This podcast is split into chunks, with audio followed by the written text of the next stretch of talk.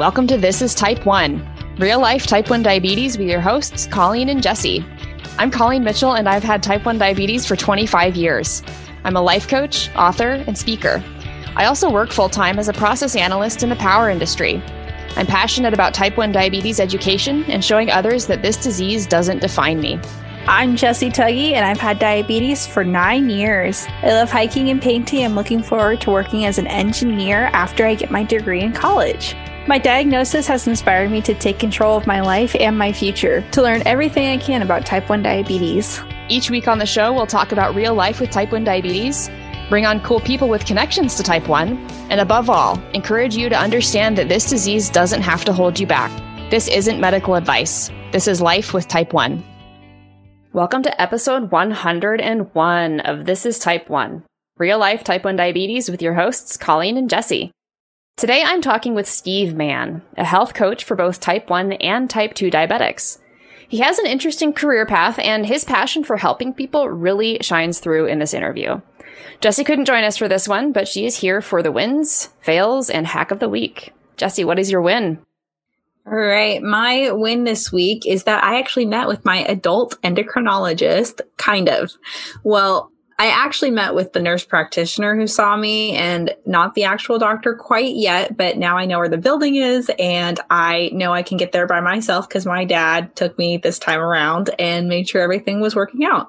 I still have an appointment with her in July just to say hi and meet the actual endocrinologist, but we just made sure that I was up to date. All of my prescriptions were good and that I'm all good to go for like the next couple of months.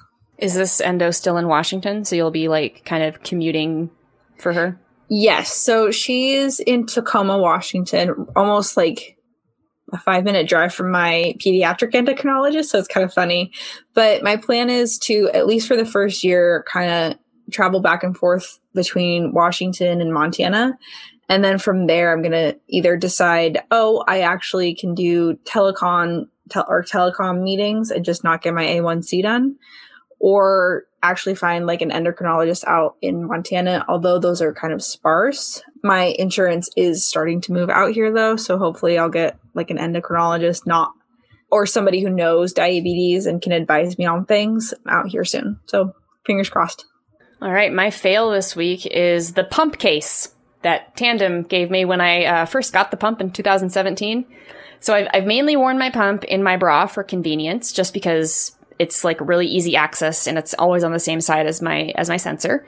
So it's always just been on my bra. But with the heat in Western Montana, even with the air conditioning, it is affecting my insulin efficacy, which is not great.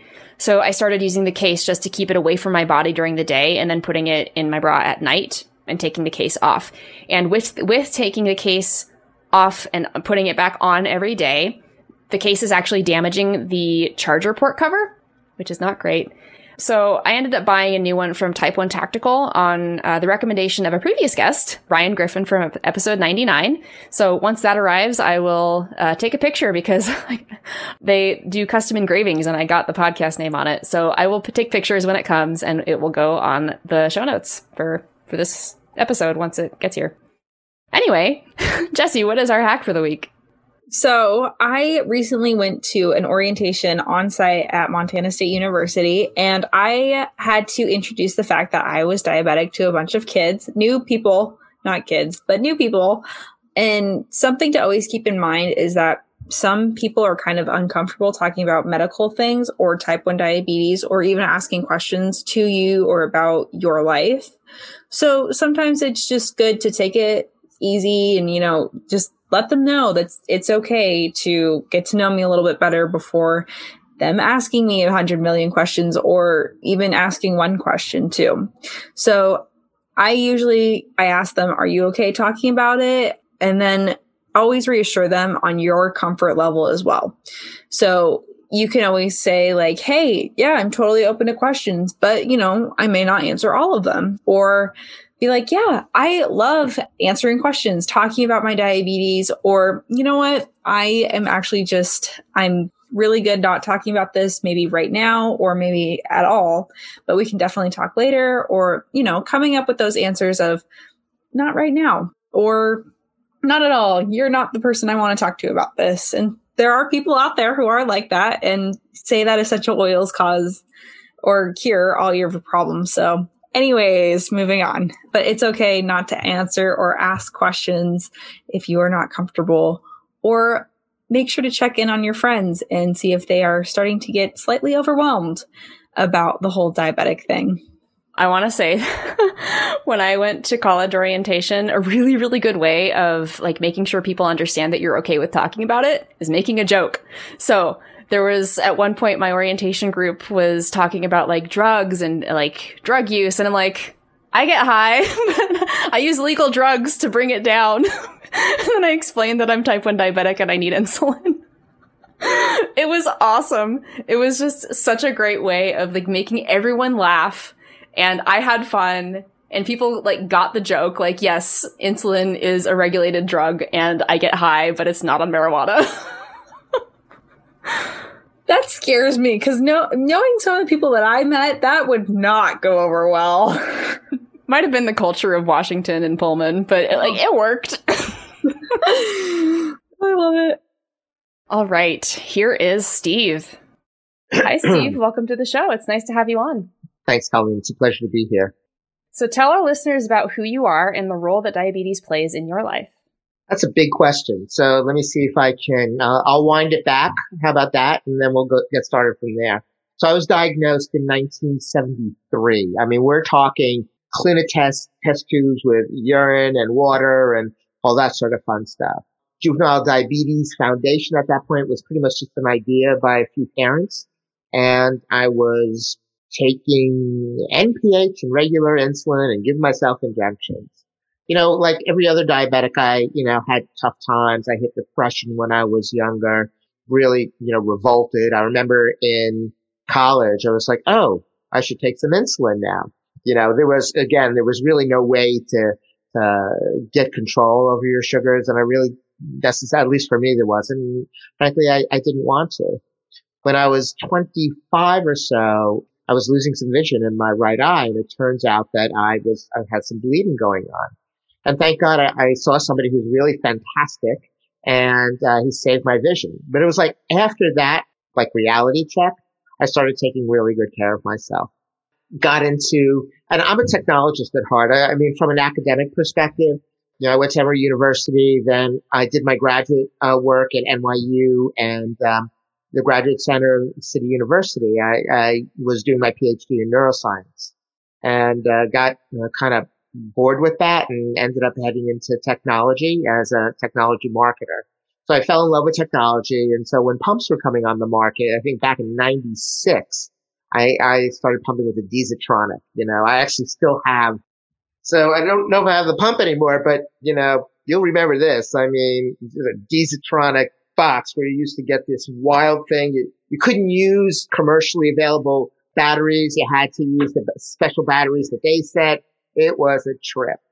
So yeah, after, after that was getting technology, you know, I started to embrace it more and more, started really focusing on my A1Cs, you know, I was getting down to five, 5.9. That's, a, that's where I had been for quite a while my endo, my endocrinologist is a type 1 uh, diabetic as well. So we really came together. And I, I got to tell you from, you know, a healthcare team perspective, I, I couldn't have somebody any better on my healthcare team than an endo that's also a type 1 diabetic. So she turned me on to a whole bunch of different strategies for taking care of myself. She is, was in the clinical studies for running the clinical studies for the Omnipod Horizon, now the Omnipod 5. And that's what this is. So that's what I'm running with right now. Awesome. I was in a clinical trial and yeah, I think I'll stick for it a while. We'll see what goes. So um, what was the actual story of your diagnosis? Like, did you know anything about diabetes before then or did your, your parents know? Was there any family history? No family history. So here's the story. That one night I wake up in a pool of urine. This happens a couple of nights in a row. I go to my father and I say, Hey dad, you know, this is what happened. He's like, oh, don't worry about it. Okay. We get on a plane and we go to Florida on vacation. I'm looking really thin. As a matter of fact, I'd lost 15 pounds in two weeks. And I could tell my parents were concerned, but they were doing the best they could to ignore it. Ironically, my pediatrician was on vacation where we were. And so my parents had spoken to him and said, "Oh, go get a Clinitest kit and uh, test his his urine." So we go there and we get the kit, and uh, you know the kit calls for precision. You know, I think it's five drops of urine and ten drops of water or something like that. You drop the reagent strip in, right? The tablet in. It turns a color. If it's blue, it's negative. If it's red, you got a lot of sugar in your urine. Well, we didn't have a dropper, so we just put a little urine in, a little water in. So, and obviously it was negative. It was blue. So then I, I proceeded to have a big can of Coca-Cola and a corned beef sandwich. We come home and it's the Monday that school's starting. And I go downstairs and go, mom, I really don't feel well. And she thinks I'm trying to just get out of going to school, going back to school. She says, all right, get back into bed. I get back into bed and uh, she brings me up some, uh, sunny side up eggs. Remember just like yesterday. Down they went and up they came. And so mom said, okay, there's probably something that I should take him to the doctor for. So we go to the pediatrician, the same pediatrician that we saw when we were away on vacation. He tests my sugar and, um, yeah, my, my sugar's through the roof. My ketones are through the roof. I'm in uh, DKA and I'm in pain. My stomach hurts. I'm, I'm really, uh, I, I'm barely there. And so the doctor comes in and says, Steve, you have diabetes. And I, I was so shocked that I didn't know what to do or what to say. And I, the only thing that came out of my mouth was, am I going to die? And he said, no, you're not going to die. Your, your life is going to change. At which point I said, mom, you got to take me to the hospital because I was in such pain that I was curled up in the back of, this, of the car. I, I spent a week in the hospital. You know, about three or four days in, they started teaching me how to give an injection day six or seven, you know, and, and I was practicing on an arm. orange. I said, okay, go ahead, Steve. Pinched my thigh, jabbed myself, gave it to me, and then I, I cried my eyes out. That was my, that's my Genesis story. Oh, that's, that's like my heart goes out to like young you having to do that. Thank you. I appreciate that. You know, that's one of the big things about having, getting diabetes back in the 70s or the 80s. The support wasn't there the way there is today. You know, you don't have 120,000 people sitting on, on Facebook groups. You don't have the JDRF. You don't have TuDiabetes. You don't have any of that, right? So it's a, it, it was a, it's a huge difference to how you enter your life or manage your life when you don't have that support versus when you do. Yeah. That kind of um, makes me think of this next question, which is what are your favorite and least favorite things about diabetes? yes. Okay. So least favorite is the constraints on my lifestyle. You know, I, I like to do certain things. You know, I uh, sometimes like to go out and I don't want to like worry about what I'm eating. So that's one thing, the constraints on my lifestyle. The other thing that I, but that I like are the constraints on my lifestyle. So deciding that, you know, because of who I am and what I have, there's exercises that I exercise that I need to do. I need to live a certain way. And that certain way isn't just healthy for a diabetic. It's a health, it's healthy for a human being. And so, you know, that's a very positive thing. I do miss, uh, Goldenberg's peanut chews. I think that they cracked the code on candy. And so that's one thing that I desperately miss. Yeah. From a, from a other thing that I really love is you know, I, after that career in high tech, which I'm still dabbling in, I had the opportunity to talk to a friend who had diabetes and was doing really poorly and, and I helped him through some tough times. And, you know, I sat back and I said to my wife, you know, I really enjoy doing that. I should do this for a living. So I founded a diabetes health and wellness organization and uh, I've become a diabetes coach. And you know, I, I love that. So for the, what the diabetes has given me is given me a way to channel my passions by helping others. So we'll get more into the diabetes coaching um, later on. I want to ask you. So you mentioned you have the Omnipod uh, Horizon. I so do. does that does that come with the the Dexcom yet, or like do It you have a does. CGM? Uh, yeah, I have a, I have a CGM. It's the, it, it's, it's the Dexcom. It, and it's, it's a three-way uh, communication. The Dexcom not only talks to the Dexcom servers in the cloud, it also talks directly to the, to the pod. And it needs to talk to the pod because the pod is making moment to moment decisions with its algorithm as to, okay, what's it going to look like over the next five minutes type of thing. Okay, so it's kind of like um, a closed loop uh, system.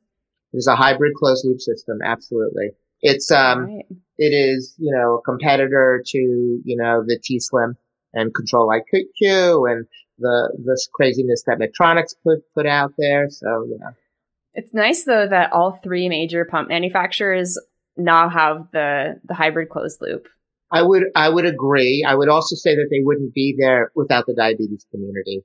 You know, for a while I looped and, um, you know, I loved looping. It's a great do-it-yourself uh, algorithm that you build on on an iPhone, and and away it goes. And it, without that type of effort from the community pushing the commercial organizations along, I think we'd be years behind where we were because large organizations, you know, they're not innovators. They're incrementalists, right? They do little things at a time and eventually they get to where you want them to be, but it takes twice as long. So that's why do it yourself community is so powerful right? Because they don't have any constraints. You know, you're buying in and you become part of that community and you say, look, I'm willing to take the risk to do this as part of this community because I want to live a healthier life. And, and you, Mr. Pump Creator, right now you can't do that for me. So was your involvement in Loop, did that have to do with your technology background? No, not at all. I mean, there are, uh, I'm not a software engineer. The teams that are building Loop have created in such a way that folks like you and me can go ahead and very easily build the application and then install the application on our iPhone. It's pretty much simultaneous. And then that application will talk to the Dexcom and it'll talk to the pod. That's pretty cool. Although I yeah. don't have an iPhone, so I couldn't use Loop. so, um, and I will say, uh, I don't know if you're familiar with Tidepool. Yes, I am. Yeah. So Tidepool and the the guys that are building the the folks that are building Loop are building an, an FDA approved commercial version of Loop.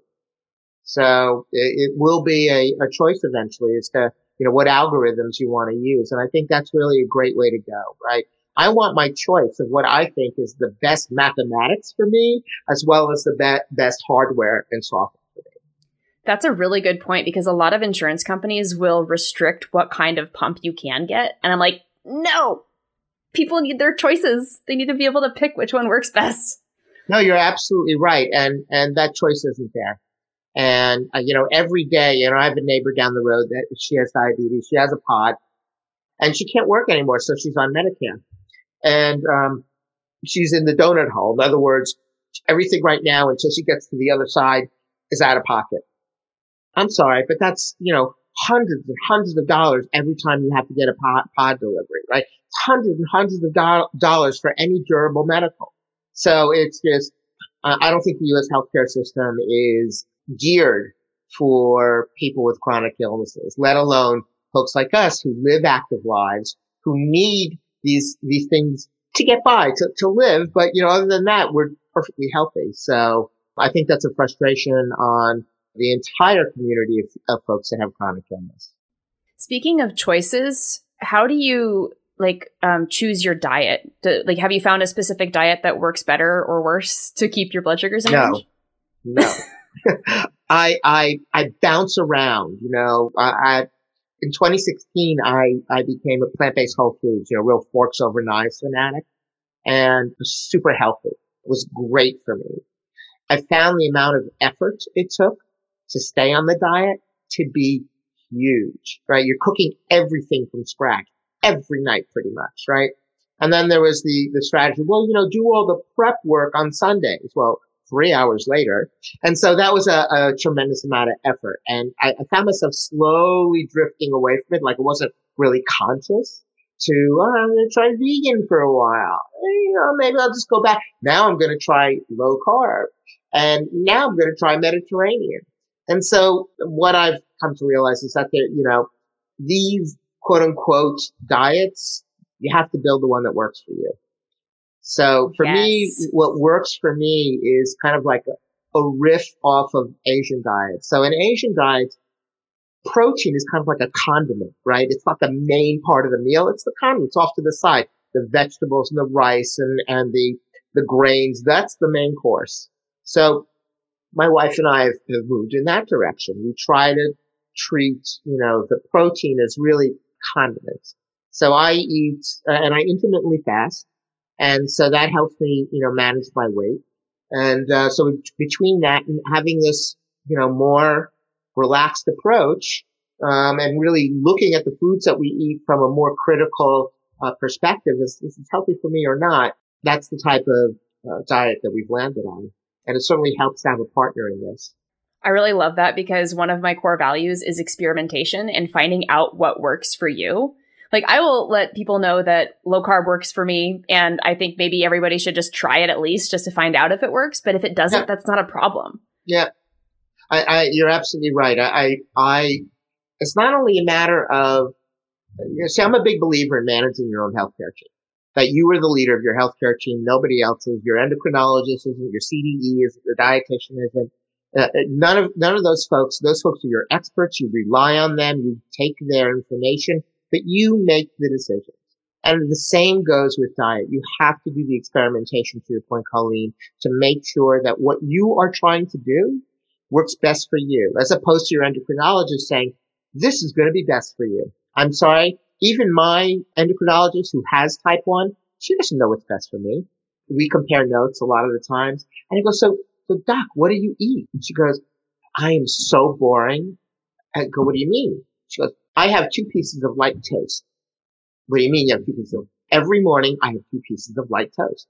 That's it? Yes. What about for dinner? Uh, I tend to have one piece of broiled salmon with some vegetables on the side every day. I, I mean, I, I cannot, I could not live, live that way. So that's one of the things that you asked me earlier about one of the things that you re- that you really don't like about having diabetes. It's that constraining component around, you know, the framework with which you live in. And everybody lives in a framework, right? But the, the, the, then the goal is to, how do I get side, uh, how do I get outside of my box and still live my diabetes? You know? Yeah, definitely. Something we ask all of our guests is what does burnout mean to you? And if you've experienced it, what have you found helps you get out of it or manage it better? I have experienced burnout a couple of times. So burnout means you can't look at another needle. You can't look at another vial. You can't even think about calculating any carbs in your head. It's just, you're done. You've had it. And I don't even call it burnout. I call it open rebellion. I mean, I've been in a situation where it's like, you know, we're not doing this. I don't really care what you are going to impinge on me right now or force me to deal with, I'm going to not pay attention. And so to get past burnout, you absolutely need a vacation. You need a vacation. And I don't mean like don't take care of yourself. I mean do things differently. So if you're pumping, don't pump. Go back to MDI for a week or so, or just say, you know what? I'm going to do morning, noon, and night, and I'm going to do that for four days, and I'm going to get, I'm going to take breathing. Or if I'm on low carb, you know what? I'm going to up my, I'm going to up my, um, my bolus, uh, for a few days. I'm not going to count low carb at all. And I'm just going to, I'm going to enjoy those meals and on a, on a regular or higher carb basis. Or I'm tired of intermittently fasting. Same thing, right? It's, you gotta have three square today, right? So that's the thing that you need to do. You need to take a vacation and every, every everybody says, there's no way to get out of this thing. We can't take, and I said it to my wife, I want, I need a vacation. I just need a break. Right? So you have to give yourself a break. But again, it has strengths, right? Because as diabetics, we have constraints. And it's important to remember that your vacation is not going to look the same as somebody else's vacation. YDMV. Your diabetes may vary. Yeah, well, that's a good one. I might use that later. Since you were diagnosed in the 70s, what do you think is the most significant change within the diabetes sphere since you were diagnosed? The first is technology. I see technology has been a lifesaver. That's number one. Uh, I think it's revolutionized treatment.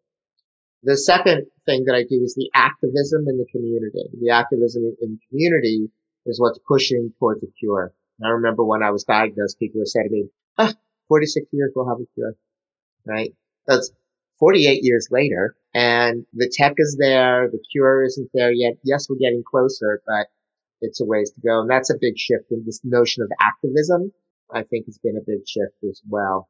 And the third one, and one that I'm not happy with at all, is the you know the onset of type 2 diabetes in America is it's a disaster. We've got 18 million plus people in the U.S. that have type 2 diabetes, and the the frustration to me is that the pharmaceutical community has gone all in on finding treatments for type 2 because that's where the money is. And so that's a big frustration of mine. And I think that change in and of itself is, is hurting the type 1 community in a sense. I will agree with that. It's they're like they're putting more attention on the like the majority instead of the the minority that needs a little bit more attention. That's exactly right. That's exactly right. Knowing what you know now, is there anything that you wish you or your parents could have done differently in the first few years of diagnosis? Family therapy. Uh, I think that the, you know, I've done a lot of research on this. I do writing on it that, you know, the impact of a chronic illness on, on family dynamics is massive. Many times a sibling, a healthy sibling will feel guilt. Many times a healthy sibling will feel like they caused it. Parents get become, con- they get in conflict over it. Like, did you cause this? Or they get angry at one another and resentful because one's doing more work than the other family therapy in our house would have helped. Uh, my sister became a placater, like never wanted to rock the boat because I was the center of attention. So there's resentment that grew up. My father withdrew. You know, he couldn't, he couldn't believe that his healthy son was now ill. So family, the family dynamics actually really negatively impacted my ability to have, to manage my diabetes. Okay. So that, that that's actually so, a good tip I haven't heard before. Yeah. So I, I think that all families and, you know, parents of newly diagnosed. I work with parents of newly diagnosed as well. And I, I encourage them to seek out not only the community, but also professional help because it will smooth the way. Yeah, definitely. So kind of a, a twist. Do you have a, a favorite or a cherished memory about life with type 1 that was just something that happened to you and maybe it was just so awesome you can't forget it because of diabetes? Hmm. Yes. When I was 16 years old, this cardiologist near my house was founding a, a research project on the effect of Olympic level training on type 1 diabetics. And he, he got these, you know, Nautilus machines, which were the brand new, you know, all cool, like exercise machines that had just come out. He recruited a bunch of Olympic athletes to come in and train guys like me. And I, I, I would never have this exposure to these guys if I hadn't been diabetic. And I would never have had the opportunity to learn how to become a competitive athlete, which I did as a result of this. And I would not have ever met my wife, my soulmate in college because she thought I looked damn fine. So those were three great things that happened as a result of having diabetes. And, and I knock wood every day for being able to um, have that opportunity. That's awesome. That is so cool. Like learning how to exercise with diabetes is a huge struggle for so many people, including me. like this morning, my blood sugar crashed on a walk. It was great. right, right. Well, it, it's, you know, being, everybody has to get a PhD in diabetes, right? Uh, diabetes management. There's just so much to it. It's changing every day. And yeah, you can remember the, the rules, but the rules really fit, right? Uh, you know, diabetics live a life of exceptions they're more like guidelines anyway. yes, they're guidelines anyway. Exactly right. And life, most of life is lived outside of guidelines. So that's true. So you touched on it earlier about being a, a, health and wellness coach for for diabetics and the parents of of type ones, and I also mm-hmm. saw on your website that you work with type 2s mm-hmm. So can you talk a little bit about how you went from being a chief marketing officer in technology to like completely switching to be a health coach? Yeah, for sure. And for me, you know, I've, I've had a wonderful career and I'm having a wonderful career in, in high tech. You know, I've had the opportunity to lead marketing at some of the world's greatest brands and have, I've just had a wonderful, wonderful career. And I'm, I think I'm good at it, but I wasn't passionate about it. And I, I really, I wanted something, I wanted something at this stage of my life that I was passionate about. And I referenced it to, before, you know, thinking so much about my neighbor and kind of giving her guidance because she's been having a lot of challenges and then having some discussions with friends about this, realizing that this was something that fed me. And I've had the opportunity to cram a lot of information into this brain and I've had the opportunity to be in a position to help others. And, um, so I want to pay it forward. And so I decided that, okay, until this pays the bills, I'll do both. But, and it may never pay the bills, but that's not the important thing. The important thing is being able to help other diabetics avoid the hurdles and avoid the pain that I did. You know, because I lived it, I, I felt it, I've, I've seen it all from pretty much the beginning of the beginning of the of the now to now, and uh, so I've I've got a lot of stuff crammed in this cortex that I want to share with others.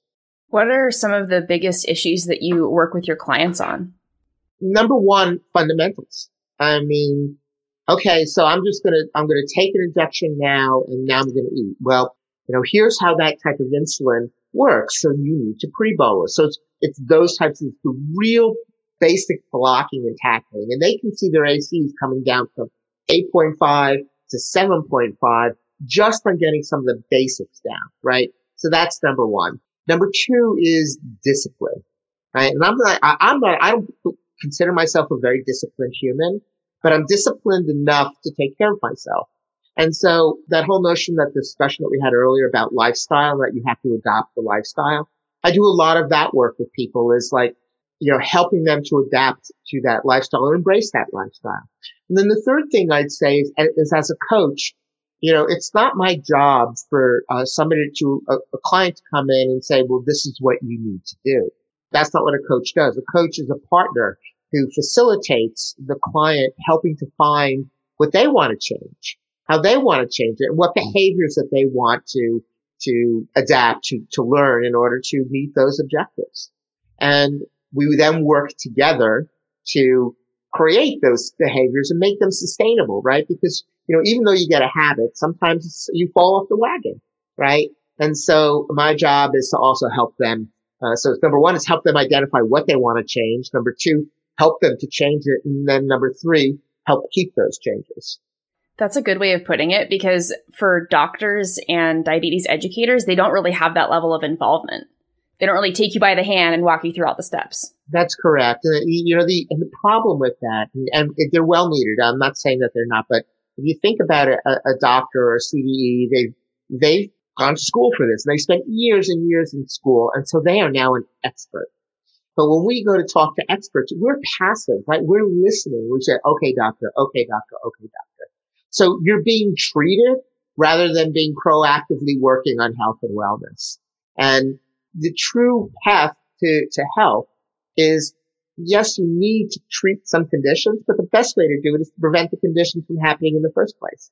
And that's what health and wellness coaches do. We help you adapt and develop the, this, the behaviors, the healthy behaviors that will allow you to prevent a lot of these not so nice things from happening. Right. And then the, the problem with passivity is that's it. You're just sitting there taking it all in. You're not an active participant in your own health. And that's where, that's why working with a coach is so wonderful. Another problem I see with type 1 diabetics who rely on the doctor's advice is if it doesn't work, then it's the doctor's fault. Exactly. And then right. they don't take, take that ownership over their lives and uh, yeah, and that's a very important thing because if you are relying on the expert, we all know that the key to figuring out how to manage yourselves is experimentation, right? You gotta experiment. And if you are so reliant on the, of the expert, you're not going to, you will not experiment.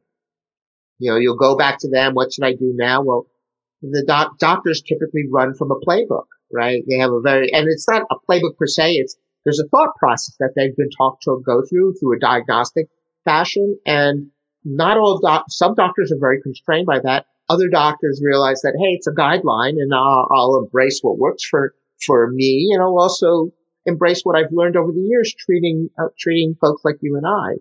So it's those individuals, those physicians that I like to seek out. I, I want to work with people that w- view themselves more as a partner than the expert who keeps me in a passive role. Do you have a story you could share about a particularly memorable client? I would say that I would say that I have clients that come in and you know they've kind of come in kicking and screaming like they don't really, they know they have to do something, but they don't really want to. And then they, during this discovery process where we go through this wellness assessment and we try to figure out, well, what is it exactly you want to be working on? There's a tremendous amount of ambivalence. It's like, well, I really want to, you know, lose 10 pounds, but I'm not going to give up my yo-yos. It's that type of thing. And so helping them over the ambivalence is a huge part of the job. Because once, once you're, once you're through your fear, it makes life a lot easier, right? You're, you're ready to move forward. You're motivated. So that, that's a big thing is getting past the ambivalence. And that's, that's one thing that I, I don't chortle about, but I, I see often and say, okay, what are we going to do? The second thing I would say is when the client says, all right, I got this. I'm going to bolus 20 minutes before I eat my meal and I'm not going to have chocolate for dessert. And, you know, they set the goal. The goal is fantastic. And that's what they should be doing is working towards a goal. And, and what happens is, is that if they don't meet that goal, they get down on themselves. And coaching is all about positive psychology and it's founded within positive psychology. So I would never ever say to any of my clients, man, you missed it. I'm so sorry. What happened? I'd say, I'd say to them, so how far along did you get? You know, I, I would never ever look at the negative.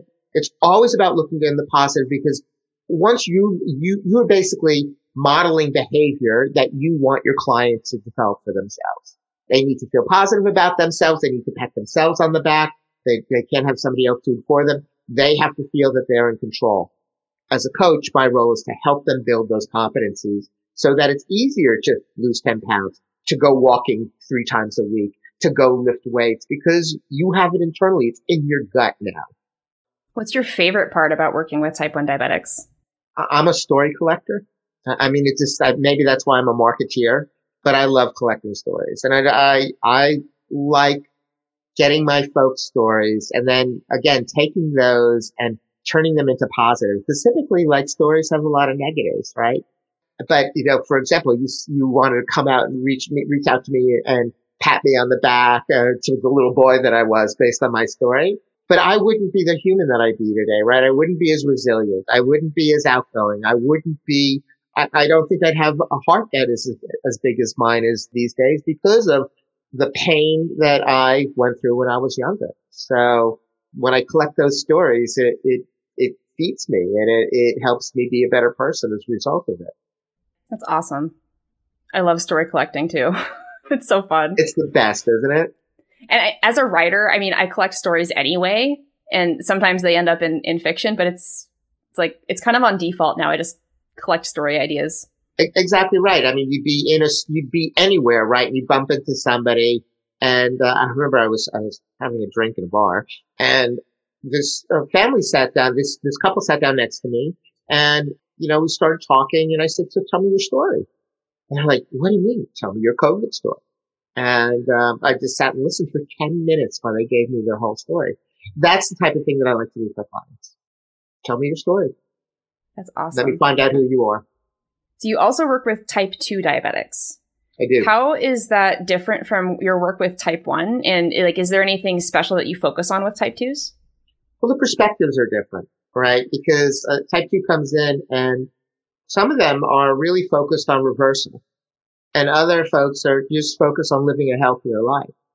Now, the folks that I deal with that are focused on reversal, that's great because they're motivated as well. But that's a big difference between a type 1 and type 2. There's no such thing as reversal, right? So, so the, the headspace that a, a type 2 diabetic is in is completely different than a headspace that a type 1 is. They, they, although they may be living the life of chronic illness, they don't really feel like they're having chronic, they don't have chronic illness. Not the way a, uh, a type 1 does. I'd say that's a, that's a really primary difference. The second, the second thing is, you know, the, the, a lot of the focus is on habits, right? Uh, the right behavior habits in order to reverse. And same thing with type one, but the, the habits can result in a lot more dramatic changes for, you know, stopping to take my oral meds or stopping to take my Lipitor or, uh, I am not going to take insulin anymore. My father-in-law is like that, you know, he, you know, he got type 2 diabetes and he was on Tresiba and all sorts of meds and he lost weight. He started eating better.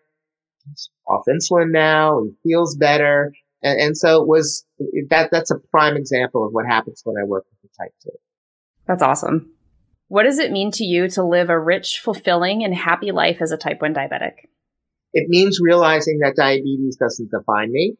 It means realizing that my life is rich, both I have a rich life and that diabetes is, and, and although that you, I have a rich life, somebody from the outside might say, how could you have a rich life? You have diabetes. And I'm like, you know, you know, dude, that does not define me. So that's number one. Number two, it's that, you know, you have to embrace yourself, all of you, right? So you have to embrace what you like about yourself, what you don't like about yourself, the challenges that you have and the opportunities that you have. Because if you don't embrace it, you're going to hate yourself, right? I went through many years. I know many other diabetics that, that you know, they hate themselves because they hate the diabetic, they hate the diabetes. And so they, and they, they align themselves and they define themselves by the diabetes. Don't do that. That is great advice. And speaking of advice, what advice do you have for the young diabetics out there? For the young diabetics out there? Yeah. Or for all diabetics out there? Why not both? Let's do young and then all. Okay, for young diabetics, well, under 14, listen to your parents. You know, they're, they're doing the lion's share of the work. So don't make it harder on them. For those that you are, you know, 14 through 18 and you think that you will live forever, you won't. And because you want independence, it's time for you to also, in addition to learning independence, to learn a degree of respect for your body and what you need to do in order to stay healthy. For those older than that, young adults and, and adults, you know, if you haven't embraced the lifestyle and, and you probably will have to work harder to do that. But I recommend that you do because you're going to be a happier person. I would also say that um, if you haven't found partnership, whether it's in one other diabetic or a community of diabetics or in your wife or your kids, community will will bo- will bolster you and will help you overcome any obstacles that you may be facing in the long term or short term. Great advice. Is there anything you want our listeners to know about you that we haven't covered yet? I'm the father of six, including 14 year old triplet girls. And uh, I have an elder son who is 30 years old. He's off the payroll, thank God. And then I have two lovely stepchildren. And so if that isn't a an example of what you can do with your life, whether or not you have diabetes or not, I don't know what is. So my life's enriched, not only by my family, but by the things that I do, by you folks who, who seek out my assistance. And so I focus on the positive I know it's hard sometimes because you're thinking, oh, I was up all night or I've got this pain here or that pain there. Breathe, be mindful, present, do yoga, tai chi, whatever it is, but find something that centers you. I just breathed for everybody who's listening. I just took a breath right when he said that. Kind of I on instinct. That. Well done. I'm so proud of you. Thank you. Do you have any projects that you're working on right now that you're super excited about? Non-professional projects, like I, I'm a woodworker, and so I've been doing a lot of woodwork lately. I am cooking more. Ever since the pandemic, I've been cooking a lot more, been hiking a lot more. So those types of projects, I know they're not really projects, but they're, they're more activities that I'm pursuing. I've got nothing major except it's the summertime and I'm actually looking to take some time off. We all need time off. Indeed. All right, final question. Where can people find you online? So they can go to stevenmann.net, S-T-E-V-E-N, man, M-A-N-N dot net, or they can go to diabetescoach.co, and that's where you'll find me. All right. Thank you so much for coming on the show and talking with me today. It's My pleasure, Colleen. Thank you for having me. All right. Our audience question for you guys this week is What is your experience with the difference between medical professionals and more support or coaching mentors in the type 1 diabetic community? That is it for this episode of This is Type 1. Thank you so much to Steve for coming on as a guest to the show. You can find the show notes at inspiredforward.com slash episode 101. It's the number 101. You can apply to be a guest by visiting thisistype1.com. Our music is by Joseph McDade. If you want a hit of, of really focused inspiration in your inbox every Wednesday, you can sign up for my email list at inspiredforward.com. I'm on all social media and Clubhouse as at Inspired Forward. I'm on the Diabetes app as at Colleen Mitchell, and our email is colleen at inspiredforward.com. Our podcast Instagram handle is at this is type one pod it's kind of a mouthful for me to say because it's, it's so new and we're so excited to have it. That is the number one if you do look us up. And my personal Instagram is at JJ underscore crystal KAT. please feel free to send me questions or comments you have about type 1 diabetes or about the show. And if you do reach out on Instagram, please make sure you let me know you're a listener of the show. I would love to hear from you guys. Thank you so much for joining us. Be sure to listen next week for another episode about real life with type 1 diabetes. Remember, you control your diabetes, it doesn't control you.